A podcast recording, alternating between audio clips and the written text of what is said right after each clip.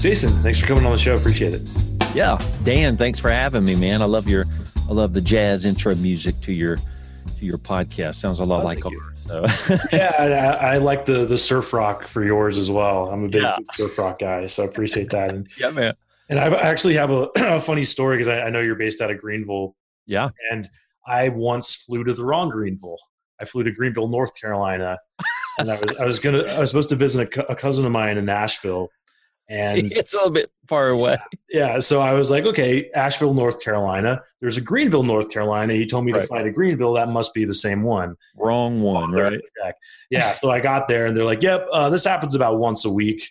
I rented a car, and then I flew. I mean, I drove all the way across the state. I passed by Charlotte, where I had a layover early in the day. Early in the day, so I passed by exactly where I had been. Drove across the whole state, and then got to Asheville. So, dude, that is funny. Yeah. yeah. Yeah, yeah. Greenville, North Carolina, and South Carolina are not the same place. Not at all. And by the way, there's nothing in Greenville, North Carolina. no, McDonald's and a, there's a good barbecue place where I ate. But that's about it. Dude, that's I'm sorry. Yeah, I, I did. I guess yeah, happens once a week. That's pretty funny. So. Yeah. So if you if you have uh, like dumber family members like myself, you're gonna have to put a little asterisk and specify the state in question. You said Greenville. That is so funny. I I never thought about that, but yeah, there's a lot more to do in Greenville nowadays than than the North Carolina version. Yeah, yeah, I've heard that. That whole little you know part of the world where you have Asheville and Greenville seems like there's a lot more going on there. Oh, yeah. yeah, yeah. It's a hopping place. So yeah, yeah, for sure. So, so anyway, you, you are, are doing a lot on the accounting front with, with agencies and sounds like you're doing a million things. You have Thrivecast, the businessology show, yep. Blumer CPAs. So yep. I'd love to, to learn a little bit more about your background and how you got to the point of, of advising um, yeah. agencies at this point. Yeah. So it, um, my dad started our, it was a CPA firm, just a generalist firm in 97. And I, I've been in the public accounting as a CPA for over 20 years. And so I came from another firm, started running my dad's firm in 2003. And, th- and I've just always been entrepreneurial. So I got, you know, into this CPA firm model and started trying a bunch of stuff because that's what entrepreneurs do. And, you know, busted a bunch of stuff. Did, didn't really know what I was doing at first. Um, but then figured out some stuff through that uh, started figuring out business coaching that was a big part of that's a big part of what we do now. Consulting is a big part and so we we rolled into those models just testing how to serve people in different ways and then started narrowing our market as we got a few agencies. We kind of started to double down on that and so now eight you know we've been really uh, focused eight or nine years on the agency space solely and we're not only in that tax accounting and uh, support area, controllership, all that. Uh, we're also in the growth consultancy. We go on site and we restructure agencies for people and then coach them. And those are about a year long engagement typically when we do that. So uh, it's been a been a long journey of trying a bunch of stuff, and uh, we just we love the creative space. We love creative people. That's what we are, and so we want to hang out with them. And they, you know, they just like all of us they screw up their businesses a lot. So because they're just they just think there's a, a lot of fun stuff to go try. And as you grow and scale structure becomes really important. So we help them understand structure and leadership um, and things like that. So a lot of fun. Yeah. Yeah, there, there's so much to go in there into in, into there rather, and uh, I, I, guess one thing is like you know similar to, to my business when when I first started years ago, we were working with different sectors, and then we kind of doubled down on agencies because that was an area that yeah. I knew previous lives quite well and enjoyed working with. What what was it for you guys? What what made you decide to focus on agencies? Yeah, it, it, it was probably a couple things. Um, we were a brick and mortar firm at the time, meaning we we had an office in Greenville, South Carolina, that people would drive up to. And again, we had a general type firm, so everybody would drive up. And then we started getting some agency clients that were across the country and they didn't care where we were and i thought wow that is interesting. You know and you we got those through some referrals because we had some local agencies and they referred us people across the country and they never asked wait how are we going to do this across the country? They didn't give a crap really. So um, i thought that is interesting. So actually it was you know we enjoyed working with agencies. They're a service based creative company like ours is. We're a service based creative company the way we run it. So the models are really similar. So as we learn to grow our business, we've we're also learning how to grow other creative type businesses like agencies. Um, so our models matched. We like those kinds of people, which are kind of entrepreneurial, a little bit, you know, a little bit of loose cannons, and they they need a lot of guidance and care. Uh, and then at the same time, we wanted to become a virtual firm. And so all that coupled together is, you know, we did. We um, we shut down the firm over five years ago and just went virtual. And that, you know, that was a whole journey. Screwed up a whole bunch of stuff doing that. Um, but you learn a lot when you when you do that. So so there were a couple factors that had us double down and focus on the digital agency space. Yeah, yeah, and, and I've mostly worked with agencies in my career and in this business, so my frame of reference beyond that is is limited. I feel kind of like a fish in water, you yeah. know. Yeah. Uh, so I, I'd love to hear a little bit about what what do you see agencies doing right or wrong compared to the other industries you've worked with in the past when it comes to accounting or structuring? Yeah, so you know if we if we were to focus on structuring, really. Um, a service based business, especially digital agencies, a lot of the tangible, a lot of the things you deliver are not tangible things. A lot of times they are digitally related uh, or they're intangible uh, strategy and consulting. And so when you have a business that um, is like that, it does, there's no product or anything, so to speak. It is all digital. When you have businesses like that, really leadership becomes huge. That becomes really, really big. So how leaders form, how, how leaders behave uh, as they grow, how they build leadership teams, and how they lead people, how they lead creative people, which are, again, are loose cannons, becomes so important uh, to delivering these things on a very consistent basis, which produces higher value. So, um, and so I don't know that that's not very meaty, but there's a leadership is is a huge thing they all are struggling with, and a lot of times you find it uh, at various growth ceilings, at various uh, team sizes. A lot of times you can point this stuff out, like, you know, five to eight team. That's where an owner, one owner, one creative owner typically can't meet the needs of all of those team. And so a leadership team starts to become a need. And so they put a person in place that is kind of a leader proxy in their place to care for the team while they're doing other things like the visionary components, CEO components, sales components typically still at that that size. And that's where they get mixed up. They don't teach that leader how to lead. The team doesn't follow that person the way they followed the CEO. Uh, and then, you know, other, you know, 12 to, to 18 is where you run into another growth ceiling. And so, and the, the growth ceilings you're running into at those le- levels is typically you need more structure and mm-hmm. you know creative people don't want structure and so you need more accountable processes and recurring rhythms these are the things that bring safety to creative spaces where there's really not a lot of tangible things it's a lot of talking and it's a lot of deliverables uh, in a digital world and so the people involved are the key and so, right. so how you put leaders in place so those are some those are some components to structure that we find a lot of problems with among many others yeah, uh, there's there's so much we could go into there, and we're not going to have any easy answers for right. how to become a leader, right? And, right, right. But one thing you mentioned is recurring rhythms. Uh, can yeah. you into that a little bit more? Like the agencies that you might be working with that have this really consistent recurring rhythm, what are they doing differently? What's their process yeah. like? That's a man. That is a that is a great question because I don't think a lot of people talk about uh, this thing called recurring rhythms. But what we find in creative businesses is people who uh, habitually do the same thing all the time, every time, what that does is it brings a lot of safety to a team. And so, one thing we always see typically when we're working with a business is that there's no leadership rhythms. And basically, what that means is um, there might be a visionary or integrator component. These are words spoken of in a book called Rocket Fuel, uh, visionary integrator. Um, and so we don't find the visionary integrator are having their weekly meetings together like they should. Uh, and then they're not meeting with their leadership team on a weekly basis. They're skipping those meetings. Um, and so when you put those meetings in place, and we teach our clients the things they're supposed to be doing in those meetings. Um, and when they start doing those things on a recurring basis and they stop skipping them, uh, the business starts to just chug and gain some traction, start to move forward and start to gain traction and really uh, build something that's actually scalable. And when we see these rhythms, um, then we find that uh, the team looks at the leaders doing these things on a recurring basis and they start to feel some sense of safety um, in the business that they're in. So it becomes a lot less chaotic And that's the goal of rhythms. Rhythms are always meant to cool down chaos and growth because chaos is always an inhibitor to growth. Interesting. Yeah, yeah. So when we're working with people, we always find there is a form of some type of chaos and it's being created by the owners or the leaders typically. Yeah, and I know that I've done that in my business plenty of times. Oh, Just me, me injected chaos, right? Dude, yeah, that's what that's what we do. yeah, and I, I, can feel it happening after the fact, and it's like everything's going great, then you just throw a grenade into the lunchroom, basically.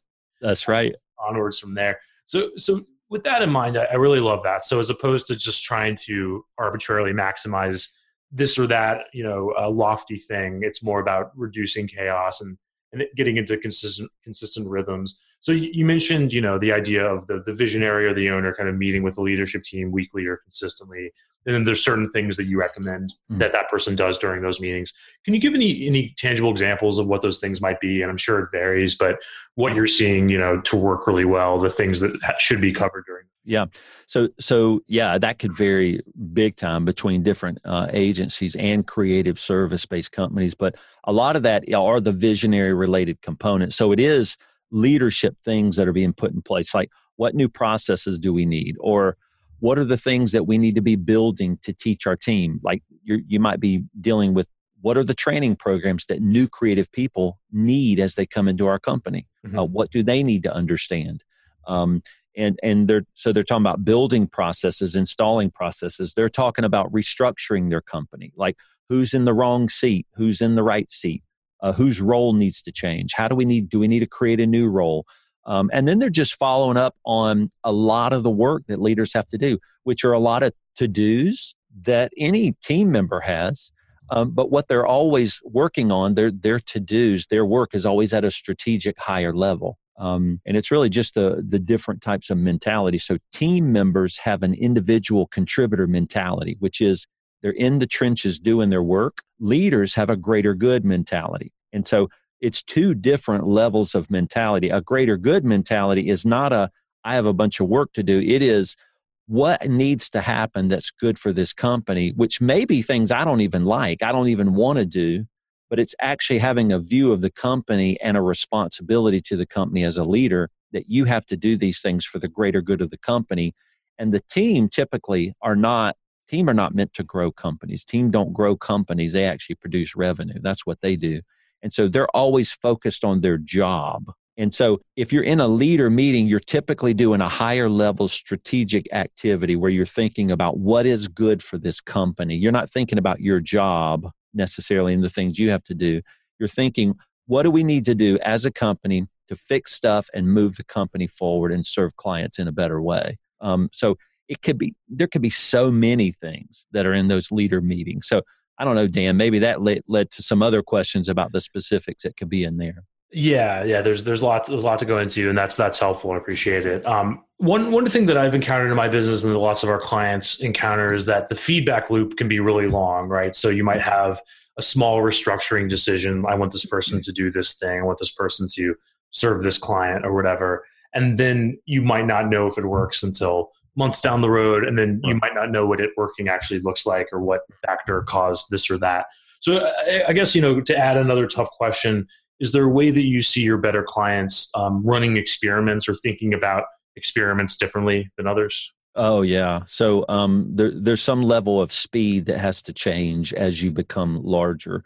Um, so the larger the team the more complex your services the more varied your services the faster you're growing, all of these add chaos to your company. And so what it what that means is any experimental decisions to change your company have to go slower depending on these complexities. Again, with the goal that any injection of chaos into a service based creative company inhibits growth. So, if that's a foundational principle, then everything we're doing is to not add chaos because chaos is already part of creative service growth. So any change or restructural change has to be done at a slower pace when there's already complexity adding to chaos, if that makes sense. Um, yeah. So so when we're working with a client, we're assessing, all right, you've got some complex components to your business. So if you want to make this restructure, we're going to do it over six months instead of two. Right. And, and the reason why is because there's a lot of orders of messaging that you have to do to a creative team. That's a huge component in growth is right orders of messaging. And when you get the orders of messaging wrong, you inject more chaos because team are like, what the F is going on? and so you have to release information at various pacing levels so that the team are led to the place that they need to be led to without additional chaos. Um, and and I think a lot a lot of wrong messaging is done because leaders think team can take any kind of information and sort through it, but they can't. So leaders have to be very careful with the type of strategic information they release to the team because if you release information without context, bam, chaos is a result. Uh, because you, because we're service based companies and humans will always seek to make sense of the context within the world in which they work and live and and you have to add the context the accurate context so that they can work appropriately. And so when you find leadership teams that are just they're just vomiting all of this strategic information we might do this like we might go buy a business. They mention the ceo mentions that in the hall to the creative director. It blows up the company and they don't realize they're doing this and so the leaders are typically piping this chaos into the team and so you have to slow them down and go no you have to do messaging in a particular order so that you don't inject chaos into your company. So there's a lot to all that, I know, but that's that's really great, and that that definitely hit me where I live, right? like right yeah, now, it hits me where we live too. Yeah, because yeah, and a lot of this stuff is about is about discipline and about yes, um, not falling prey to recency bias, right? Yeah, this, this oh, thing man. just happened, this explosion yes. just happened, and I want to deal with it. I want to feel like I'm in control. That's so true. Blowing around in the wind. So I'm going to make so up this, this, marching order. I'm going to send it out to the team, and we're going to fix this. That's right. Um, so one, one thing that I'm curious about is is you know how how can leaders be more disciplined? How can you make sure that you're not just that you that you are you know not falling prey to your your worst urges there? I guess. Yeah. Wow. That's um we we would say probably one of the best ways is that leadership teams, especially CEOs, especially founder CEOs, they're a particular problem. Founders are the people who believe they can do anything, uh, and they can, and that's the problem. What leadership teams need is restraint. Really, they need a little bit of restraint in their life. So.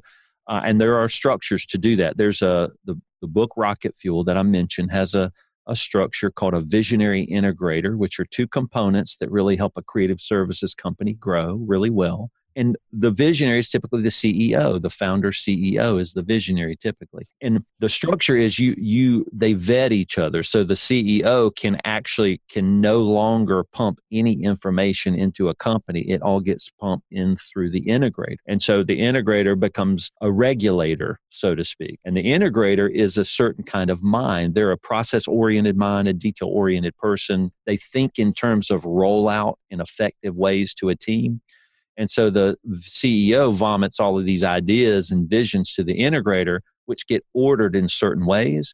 And so that creates restraint in that CEO founder's life. And, and it means they're not pouring this vomit of strategic ideas into a company, which create all kind of chaos they're doing it through a person who can order it and release bites of information at the right times when they're actually going to act on some of that information. So there have to be structures and typically some kind of restraint, typically to that founder, that CEO, to really create uh, a place that really will scale and grow in a healthy way. Right, right. That makes a lot of sense.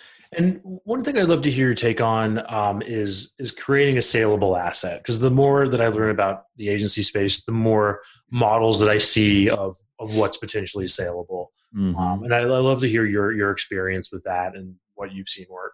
Yeah.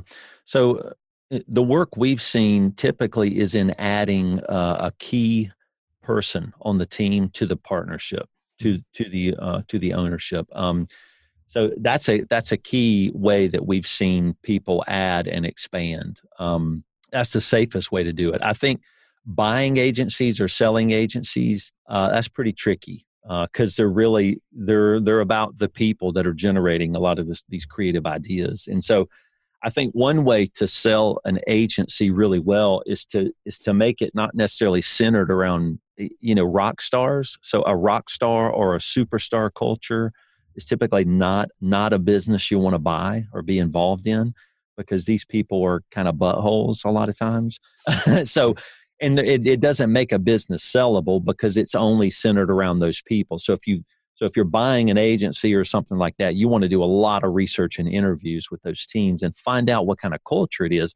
And if it's a, especially if it's bigger, if it's a structured, more ordered culture, and it it's it produces a lot of consistency in service. That is, there's not huge swings in variety of services being generated and how they're being generated you're going to find a business that can actually uh, it can actually grow and and serve clients without some of those key people now but uh, these agencies are still always going to need key people uh, you know to produce the revenue the consistency and especially as you get larger produce the leadership that's needed that these creative uh, teams need um, but I, I don't know. It, it's just hard to sell creative service businesses, but I know it does happen. Um, you just, I think you would just want to make sure you're buying something that is structured and ordered, and you know it has a lot of consistency to it. The team feel pretty cemented into a culture. They feel pretty safe because of the rhythms that they follow and feel, uh, and those are going to be healthier businesses to invest in. I think.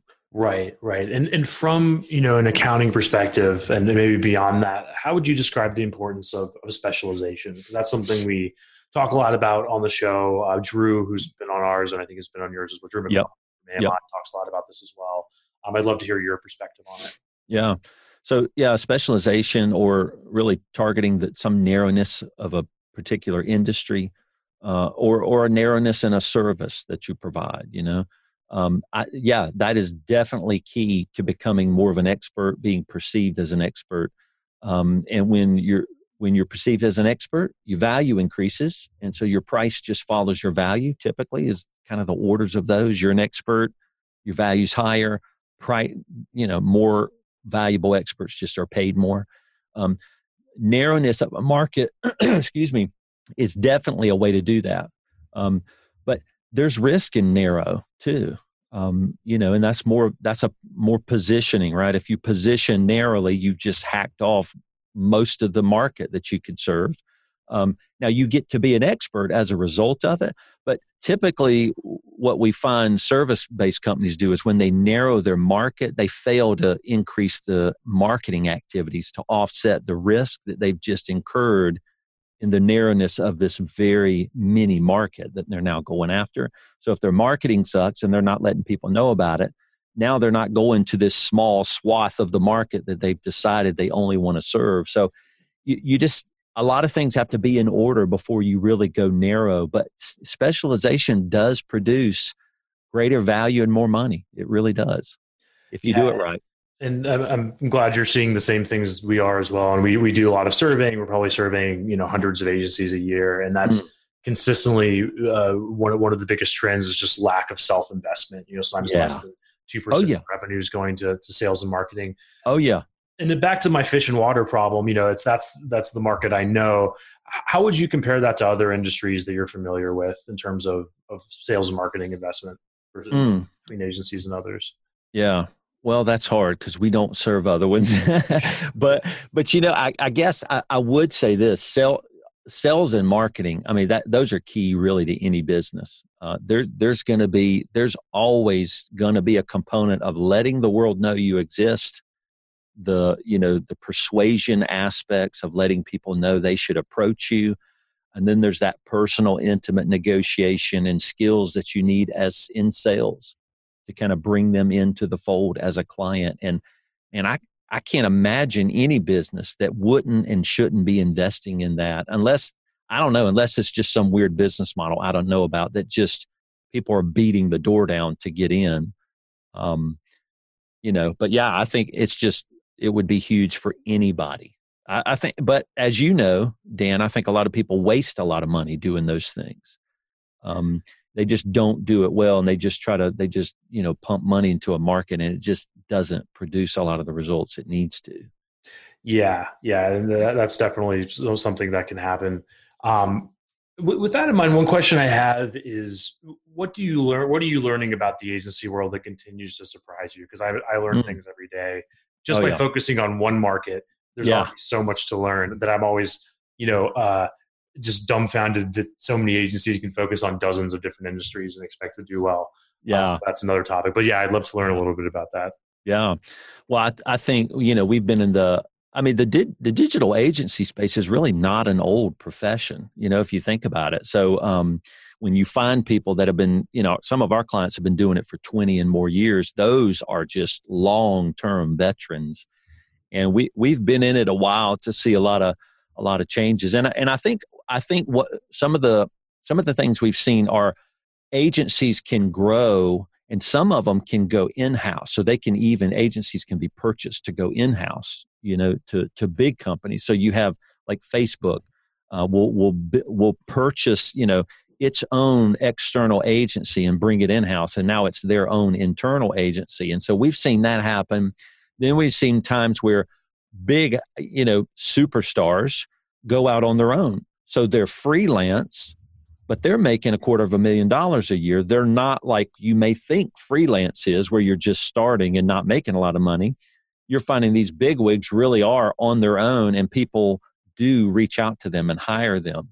Um, and so I, I think I think what we're seeing now is definitely there's a commoditization to digital to the digital space, and I think people are foolish that they don't recognize it. And when there's any kind of commoditization in a space, you have to make decisions as a company to move up up the value chain or you have to move down the value chain to compete in the commodity market. So you have to make choices. You can't play around. And so we see successful agencies really moving up market to high value by really focusing on the discovery and strategy in a huge part of how they deliver their services so that a lot of the marketing uh, and maybe website and you know the design assets those are a little less what they focus on. Those are just support services to the strategy the discovery um, of, of helping people start to solve their problems. That's where as you move up market that's where you're going to find the money is going because things are being commoditied on the on the logo design and asset deliveries of websites and things. And so you kind of have to pick uh, and one business model is different than the other one. Those are two different business models. Um, a commodity model is a huge efficiency speed model, and a strategy model is a very slow, methodical uh, mind model, basically. Yeah, yeah. Everything you said definitely maps to our experience here at, at Sales Schema. And what, what we see is the agencies that are winning are the ones that are very specific on their what and their who, right? So the nice. problem they're solving and who yep. they're solving it for. You but the it. how is potentially anything. Right. So I think that's that's what we're seeing as well. And I that's think right. that going down market is really hard to do unless you're like by the cheapest and most efficient and you've that's got a right. lot of competition at the bottom. That's right. Oh man, yeah. Yeah, I would I would always tell people not to go that way, but uh, I think a lot of people are doing it and they don't know they're doing it. And yeah. that is super dangerous. you, right. you need to know where you're playing or you're going to get eaten alive. Yeah, exactly. And, and the thing is, a lot of them are thinking are, are, investing a similar amount of resources in their sales process to win a much smaller level of business because they think that that's what their market wants. They, wow, yeah, that's huge. Yeah, what you invest your sales and marketing in to achieve and get finally in the door that matters. Right, right, and then uh, there's that sort of uh, no man's land that Peter Thiel writes about, right, where you can. Yeah be dead in the water because your you know your cost of acquisition is higher than you stand to make essentially. That's right yeah. So yeah i mean are you going after markets you don't really that can't can't produce or consume any of the value you can output? Uh, yeah. and if they don't have the price to invest in it they're not going to buy the thing you think you want to sell them. Exactly yeah. So so i know we're getting kind of towards the end of the, of the time so i'd love to learn more about um, what you guys are actually doing, you know, what the process looks like when you're working with a new agency client and, and how you're helping them. Yeah. So basically, what we do is um, every every client that comes to us, they're assigned a three person team, basically. Uh, so they have a customer ally, which is that technical CPA most of the time that leads the relationship, and then we have an accounting specialist that does all that back end, fast moving accounting data integration and all that uh, technology management. And then we have a project manager that's alongside our team, making sure everything is consistently being achieved and output and produced. Uh, because a lot of our scoped contracts and SOWs are really, really pretty high. They're they're pretty complex because a lot of times we're bringing a lot of structure to bigger agencies. So we're doing a lot of process builds, typically around new, more complex pieces of software um, that are accounting type software. You know, we're turning their financial flow into a digital flow. And so we got to restate how we're doing that with processes. So we do process building. Um, and then we have a management team internally in the firm that supports the team that's doing that work. Um, so a lot of times it takes, I mean, it may take a couple of months to get an agency into our firm. And then we do a kickoff with them. And then it'll it'll be a three month ramp up. It'll be a pretty high level ramp up of us learning their systems, you know, taking a little bit of control out of their hands, trusting us to kind of lead those. Uh, and we have a pretty hefty team that's really behind them. A lot of times, four or five people, a lot of times in that first three months, are going to be on that client serving them and making sure we're getting everything in order. So it's it's pretty bulky service. Um, and it just takes a lot to get embedded into all that and kind of get our hands in the middle of it and then make sure we all know who's doing what now. Um, right and then we start rolling through the you know the accounting payroll tax and all the things that go with that service and typically we do it in a 12 month contract yeah that makes sense and and there's obviously plenty of agencies that probably know they need something like that and then there's there's a lot of others that i imagine you run into where there's an owner and, and they're, they're saying you know i'm having these leadership meetings we have somebody that's doing the books every week or every other week and we have these strategic plans and this isn't something we we you know are thinking about or think we need and then my guess is once you dig into their stuff, you're like, wow, there's massive inefficiencies. There's all yeah. these things that need to be done better and could be yeah. done better. Yeah. Um, could you dig into that a little bit? Like, what are those things where you know the the skeptical person that thinks they have an order you probably doesn't? Yeah. Well, yeah. I, I guess uh, where we run into that is where somebody does come to us and tells us their problem and, and how they need to fix it typically they're the people that don't know what's going on um, and so we kind of just won't deal with that that's too much work to surmount a lot of that mental block mm-hmm. um, so we work best with clients who go man i got stuff messed up i actually don't know what it is and i'm really ready to listen and have you guys help us uh, know what's going on but um, typically you you'll, you'll know you need help if you have a lot of chaos um, and we find people who are growing revenue but their profit is stable or decreasing they got some problems. There are some things messed up in their model. That's a model issue. And it could be a lot of parts of the model. Uh, could be structure of the process, the team, the project management surrounding the team. It could be a sales and marketing issue. It could be a pricing issue. Could be leadership issues. There's a lot of stuff bound up in when you find revenues increasing and profitability stable or decreasing. Uh, that is an issue. Um, and so there's glutted messes up in there that need to be uh, cleared up. But uh, we basically uh, will di- we we do we we have a particular process of consulting we go through where we interview leader teams, we interview key people on the team, uh, and we come back with reporting um, in the way that we do it to report the issues we find. And a lot of times we'll end a lot of that work with a team retreat, which will restructure the team in full and and seek buy in from the full team. Uh, and the result of all of that work is really to get everybody in the same boat, rowing in the same direction. And because when you get that done, you, man, you have a powerhouse company that can really go anywhere as long as the leaders stay intact, kind of point, you know, with that vision, you know, and helping people understand where they're going, uh, focus everybody in the right direction. So, um, so Dan, I don't know if I, actually no, that, that was great. That's that's really helpful. Appreciate yeah. it. Um, and there's we could probably do five shows out, out of that. Oh yeah. But but one rabbit trail I'd love to go down a little bit because we are you know kind of a sales focused organization and podcast and so on is is uh, pricing psychology. And I know that's something you've yeah. written a lot about. Yeah. So, so I'd love it if you can go into that a little bit. Like, what are the your better clients, or what are you guys doing that you're finding to work when it comes to approaching yeah. pricing psychology? Yeah typically what we find um, pricing that works is really um, agencies who stop assigning price to some kind of service uh, they feel the freedom to break away from assigning you know in whatever pricing spreadsheet they're coming up with if they're assigning a service to a particular price um, if they break out of that mold we're going to we're to see them start to really gain the benefits of value pricing um, where they actually truly are pricing based upon what that client perceives the value in their service. Um, and people lock themselves in and they think, I don't know, some of them feel ethically bad about the fact that the price is not aligned with a logo or the price is not aligned with a strategy meeting or the price is not aligned with a website.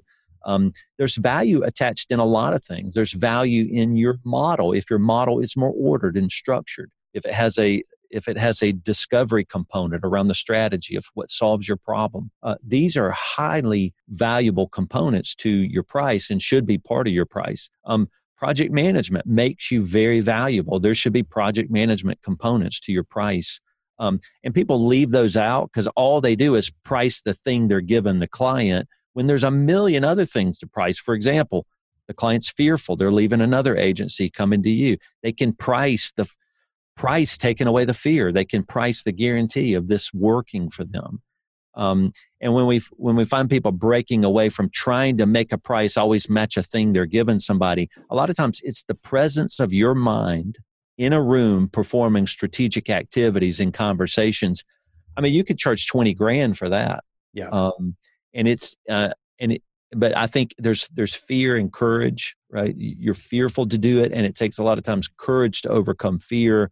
You can still walk into a sales meeting with a price pitch, um, and you have the fear that you're not valuable, but you have to have the courage to surmount that and and attach a price to something that is valuable to that client, and that's very hard stuff to do especially in this world where there's so many agencies that have been giving it away for free for, for so long yep. as yep. their mo. And uh, you know, I had, had, lunch with, with an agency the other week, and they were typically investing five figures in a, in a proposal. You know? mm. Wow! In terms of, of time and work, and you know, rarely putting a, a price tag on it, and finally yeah. now getting away from that, and it's very scary because you know changing that is sort of going against the grain of their particular industry, and other and, and, and companies aren't used to that.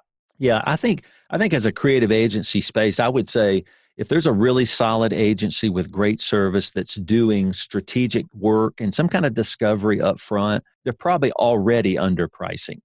That's just a general principle. I don't know if that's true for everybody, but they're generally probably not pricing all of that valuable work and the assessment, the discovery, the strategy, and how value it is.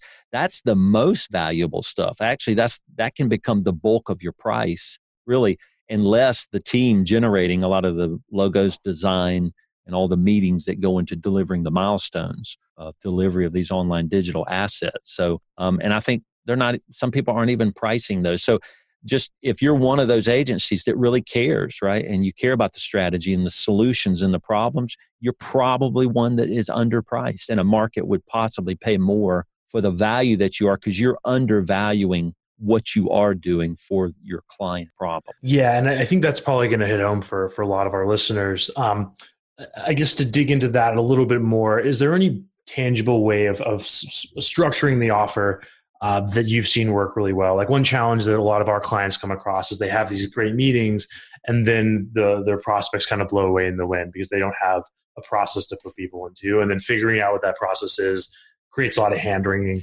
Um, so I'd love it if, if you've seen a structure that's worked well for your clients. Oh yeah. Yeah, so we yeah we have a we have a structured onboarding process that that that takes clients through very very specific steps, and they are discovery meetings, even maybe a second discovery meeting, and then there's a price pitch, and we always do it in three options. We find people are very successful with that high, middle, low uh, pitch.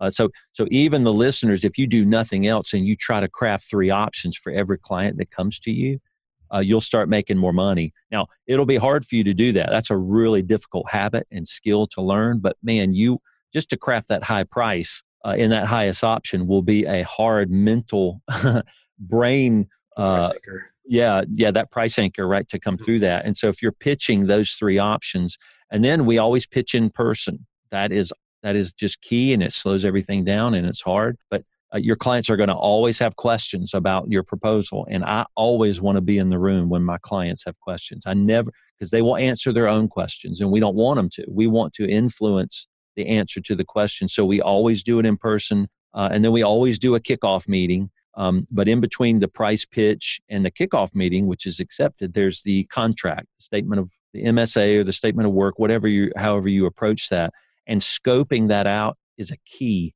uh, is really a key, especially if you're pricing. If you're value pricing, if you're not scoping well in a contract, you're you're screwed, right? Because anytime you price up front before a service has begun, and you haven't also scoped that service as to what that price means, you have no component to to catch yourself, right? There's no typically in those situations, there's no time and billing, no hourly going on, no tracking around that. and so you don't know if you're getting off the rails on service so you have to scope up front uh, when you price up front um, yeah, yeah. So, sure. so with that in mind, what what sort of expectations are you encouraging your your clients to set before that proposal call, before that that pitch, basically? Um, I I, th- I think a lot of the expectations are set in the first couple of meetings before you ever show a price. Um, and, and we like to tell people in the very first meeting, see if you cannot talk about any kind of digital service at all. Like, don't talk about any of your services uh, in that first discovery meeting um, and people might be like well what the heck am i going to talk about? Well it's turning it's turning the discussion to who are they? Who do they want to become? Who do they not think they are? Uh, who will they become in two years? These these exploratory strategic decisions really take that client to a new level of thinking. They start to think about themselves or envision themselves in different places that are that are bigger than and better than even they could have come and thought about themselves and they will always attach that that journey to you if you're in those conversations with them. So to prepare i always say people have to be prepared to be priced. So you don't hit them with these big value prices unless you've already shown them you've already displayed what the journey is like to believe in you because you're because those kind of big value pitches have everything to do with do they trust you right? Trust is a huge component to accepting a price because you're basically pricing belief in you. You're pricing faith, so to speak. You're saying, you haven't seen anything, but this price is, you know, 25 grand. And so you're kind of buying this without actually knowing if it's true or not. So you're asking them to have faith in you.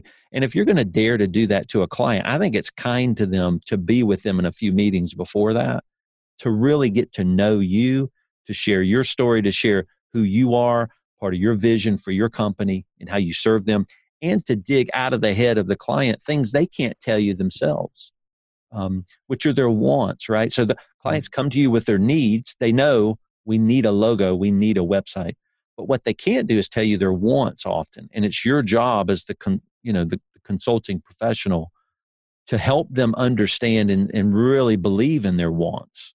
And the wants are where the value prices lie, not in the needs. The needs can be commoditized, but wants can't be because it's always that creative component of what the client wants to become. And you want to get those wants out of their mind. And that comes through just strategic questioning. Right. Yeah, and that's that's so important. And yet so many agencies make it very one sided. And you know, yes. check out our deck, check out our portfolio, right? Yeah, so on in those initial meetings where yep. you know so much uh, needs to be needs to be unveiled. So that's true. That's, that's really really an important reminder to everyone. Um, yep one sort of cliche question I like to ask to kind of finish things out is is what trends are you seeing, you know, either in your space agency world or the world at large that are interesting you that you think more people should be paying more attention to? Yeah. Uh, yeah, I think um, especially in the, the profession of accounting, there's a lot of technology, just like in any industry, is really taking over. Uh, it's becoming a huge part of how we serve, how we serve better, how we serve more efficiently. And, and that always comes and i've been doing this for you know way over 20 years it, those kind of things typically come with fear too like oh no the machines are taking over our job. Uh, same type same type of commodity based work that we're finding in design um, is that um, there's fear related to seeing a profession become commoditized and I, I don't think that fear is real. I don't I don't think it has to be real. Um, I think it is true now that people feel feel the fear of what design, um, you know what you know what the internet has has done to people and allowed people you know in China to sell logos for three bucks or whatever. Um, that that creates fear that you know computers are going to take over our life. But in in the world of service based consulting and service, humans will always need other humans to gain clarity in their life. And so there will always be high, high value involved in one human being in a meeting with another one. It's, it's really, it's a very, kind of a very sacred thing when one human agrees to be in a relationship with another one and have a meeting with them. That exchange of value is just extremely valuable. Um, and I think there's all there's prices that can always be applied to that. So I think there'll always be people building businesses. I think design is is definitely um, moving into a place of being a solution. Uh, you know, design, strategy, these digital agencies can really move into solving people's problems uh, because the world's just more complex. You know, with the internet, uh, you know, the persuasion of markets, how you display digital information online, how you walk people through digital flows of gaining trust. Agencies are perfectly poised to help clients walk through the complexity of persuading humans in ways that help them trust other humans. And that'll yeah. always be true. Yeah, that's great. I think that's a, a, great thing to finish on. And if anything, that premium's going up as there's more for sure. Technology. For sure. That's true. It's a great observation. Uh, Jason, how can people get in touch with you? Uh, they can, I just go to blumercpas.com and that's B L U M E R CPAS.com. You can hit us up at info at blumercpas.com too. And just, you know, on the blog, if you follow me too on Twitter, Jason M. Blumer, and Blumer CPAs is on Facebook, Instagram, uh, LinkedIn. You know, hooking up with me on LinkedIn, you're going, you're going, I do a lot of videos online, just free videos about strategic words that we pick and, and talk about how those apply to companies. So uh, all those ways are great. Jason, thanks so much. I feel like we could do another five episodes, but I think that's that's good yeah. for now. Yeah, thanks, Dan, for having me on the show. I appreciate it. Yeah, take care.